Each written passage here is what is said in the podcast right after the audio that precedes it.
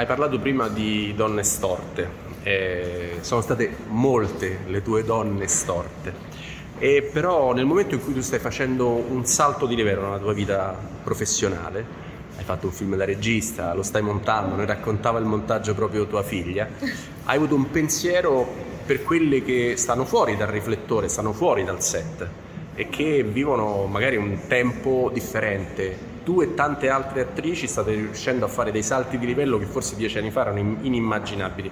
Invece le altre donne, quelle donne storte lì, ancora fanno fatica. Sì, bisogna, bisogna fare qualcosa perché noi viviamo una realtà privilegiata e ci sono realtà veramente dure ogni giorno, ogni giorno. Se penso con questo caldo che sta lavorando sodo a fare lavori veramente faticosi, veramente dove non ci sono contratti, dove c'è lo sfruttamento, dove, dove la, la, donna oltre che arriva stanca a casa deve badare ai, figli, non, non, è neanche appagata, neanche appagata e neanche pagata. Mm dal lavoro, quindi bisogna fare qualcosa, perché non, non è possibile che c'è questa disparità, e, ma in generale nel mondo non è una cosa che, che, che c'è solo in Italia. Ecco, questo, eh, mi, questo, mi, spezza il cuore, cioè, onestamente è una delle cose che mi, che mi fa star male. Questo è il podcast di Molto, appuntamento del giovedì dalla saletta podcast del Messaggero. La voce dà forma alla parola scritta, un po' giornale, un po' web, un po' radio, nel tempo di un caffè lungo. Io sono Alessandra Camilletti e oggi parliamo di donne. Avete sentito in apertura l'attrice Michaela Ramazzotti e Alvaro Moretti, vice direttore del Messaggero, in uno scambio, in un colloquio in occasione del Giffoni Film Festival, i cui estratti ci accompagneranno in questo podcast di Molto Donna, inserto in edicola e disponibile online con i quotidiani del gruppo Caltagirone. Il Messaggero, il Gazzettino, il Mattino, Corriere Adriatico e Nuovo Quotidiano di Puglia inserto che ha in copertina proprio Michele Ramazzotti alla sua opera prima da regista, con felicità, intervistata da Gloria Satta, giornalista, esperta di cinema, che è qui con me. Allora, Gloria, io partirei da due frasi. Sono sempre stata un lupo solitario, sul set ho dovuto imparare a spiegarmi, ad aprirmi agli altri con la lucidità necessaria e sono felicissima di esserci riuscita. E ancora, l'esperienza da regista ha aumentato la mia capacità di osare. Buona la prima. Una Michaela Ramazzotti, orgogliosissima, racconta, ti ha raccontato l'esperienza da regista come un percorso professionale ma anche di vita. Possiamo leggerla così? Sì, è senz'altro così. Michaela Ramazzotti è un'attrice che ha costruito una carriera di, di, di primissimo ordine nel segno dell'evoluzione. Ha cominciato dal nulla a 13 anni con i fotoromanzi, è andata avanti passo dopo passo eh, con la forza della passione, con eh, la caparbia di chi voleva arrivare ed è arrivata, è arrivata molto lontano e cercando sempre di concentrarsi sul suo lavoro senza mai prendere scorciatoie quindi io penso che eh, la proda alla regia in questo momento sia veramente il coronamento di un percorso eh, di, molto importante che anche rappresenta un esempio per una giovane attrice che vuole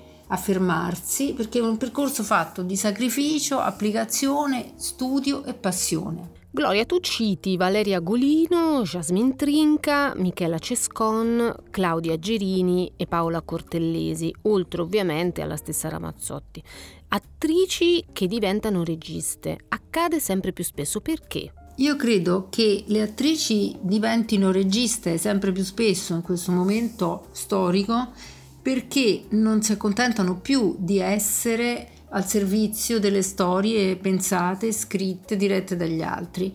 In un cinema, in una società, in un cinema di conseguenza che lascia sempre più spazio alla presenza femminile, anche le attrici sentono il bisogno di contare di più, di imporre il loro punto di vista, di essere un eh, soggetto più che un oggetto della materia cinema. Quindi secondo me questo è un fenomeno che avrà sempre più sviluppo vedremo sempre più attrici passare dietro la cinepresa ed è interessante perché qualcuno che ha vissuto sempre dall'altra parte della cinepresa ha veramente qualcosa da raccontare con un punto di vista nuovo.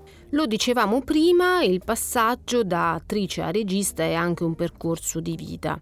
Come si vedrà Michaela Ramazzotti a 50 anni? Perché la risposta che ti ha dato fa riflettere, dico giusto? Alla mia domanda, come si vede a 50 anni, ha risposto di sperare di essere ancora in buona salute, di essere ancora più interiormente evoluta, cioè più sensibile, più consapevole, più carismatica e, e poi ha aggiunto di non aver paura delle rughe perché, ha concluso, eh, in fondo la giovinezza non è altro che la bellezza del somaro. È una frase a effetto, però si presta a una serie di riflessioni. E ora, anche a proposito di crescita e di età, ascoltiamo un altro estratto dal colloquio tra Michaela Ramazzotti e Albaro Moretti a proposito di donne nel cinema e di una star in particolare, che l'attrice e regista ha citato anche al Giffoni. Prima parlando di, di citazioni cinematografiche, si vede che nella tua arrivo al cinema, lo dicevi prima, quasi per caso, poi dentro invece ci sta non solo la grande passione che hai costruito negli anni, e credo che sia anche più bello in questo senso, cioè la costruzione di un percorso. Hai fatto una citazione che mi ha molto colpito perché hai citato un film in cui c'è un'attrice straordinaria, Diane Keaton, che sembra tanto diversa da te, però. Eh, come dire, ti piacerebbe invecchiare la Diane Keaton? eh, non lo so, dovrei parlarci. Dovrei chiederglielo, come stai invecchiando? Perché io la vedo solo in fotografia e durante le interviste. Anche se questo periodo era a Roma, peraltro, eh, a girare. Eh? Appunto, vedi, dovevo, dovevo andarle a chiedere. Beh, eh, io l'ho, l'ho, amata tanto in tutti i film di Woody Allen.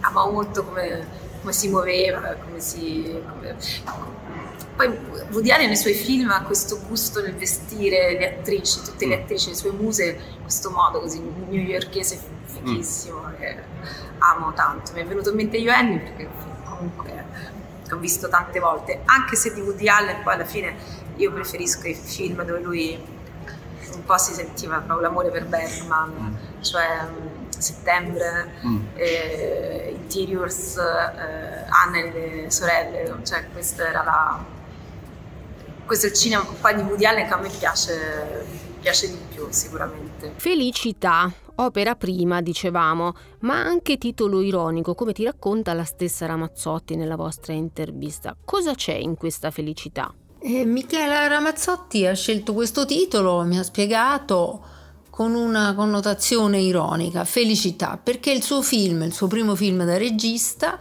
eh, racconta, mi ha spiegato quel poco che ha potuto anticipare, racconta di come ci si salva dai rapporti familiari disturbati, tossici. Ora è una materia che lei conosce per aver interpretato tante donne, tante mamme, lei le chiama le donne storte, cioè molte donne problematiche, donne con un equilibrio mentale non sempre sicuro e donne che hanno attraversato difficoltà che hanno vissuto dolori, che non hanno superato traumi. Quindi io credo che in questo film lei forse lo possiamo immaginare perché non l'abbiamo ancora visto e lei è ancora molto diciamo discreta, non, non, non racconta il contenuto, ma possiamo immaginare che sia un po' la somma di tutte le donne storte, e metto le virgolette che mette lei, che ha interpretato nella sua lunga carriera, quindi siamo molto curiosi di vedere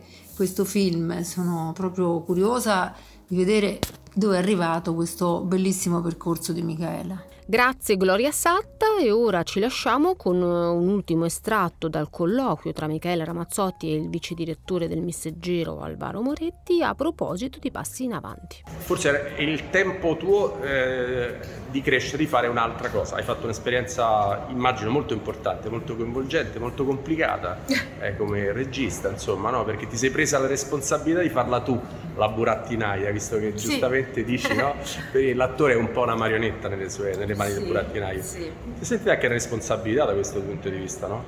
Sì, io l'ho, l'ho scritto insieme a due mie amiche e poi mi sono messa anche in scena perché volevo metterci la faccia fino in fondo, sentivo che non potevo proprio, non, non la sentivo proprio di lasciare proprio il passo, mm. eh, perché alla, alla fine è un personaggio comunque in qualche modo io non me lo sono andata a cercare in realtà. Mm.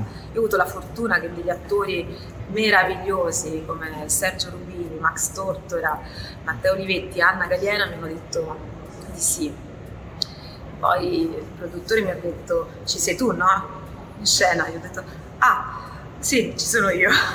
e quindi ho pensato che, che forse era la cosa, cioè è stato triplo salto mortale. Questo è il podcast di Molto, appuntamento del giovedì dalla saletta podcast del Messaggero. La forza della voce dà forma alla parola scritta, un po' giornale, un po' web, un po' radio e nel tempo di un caffè lungo.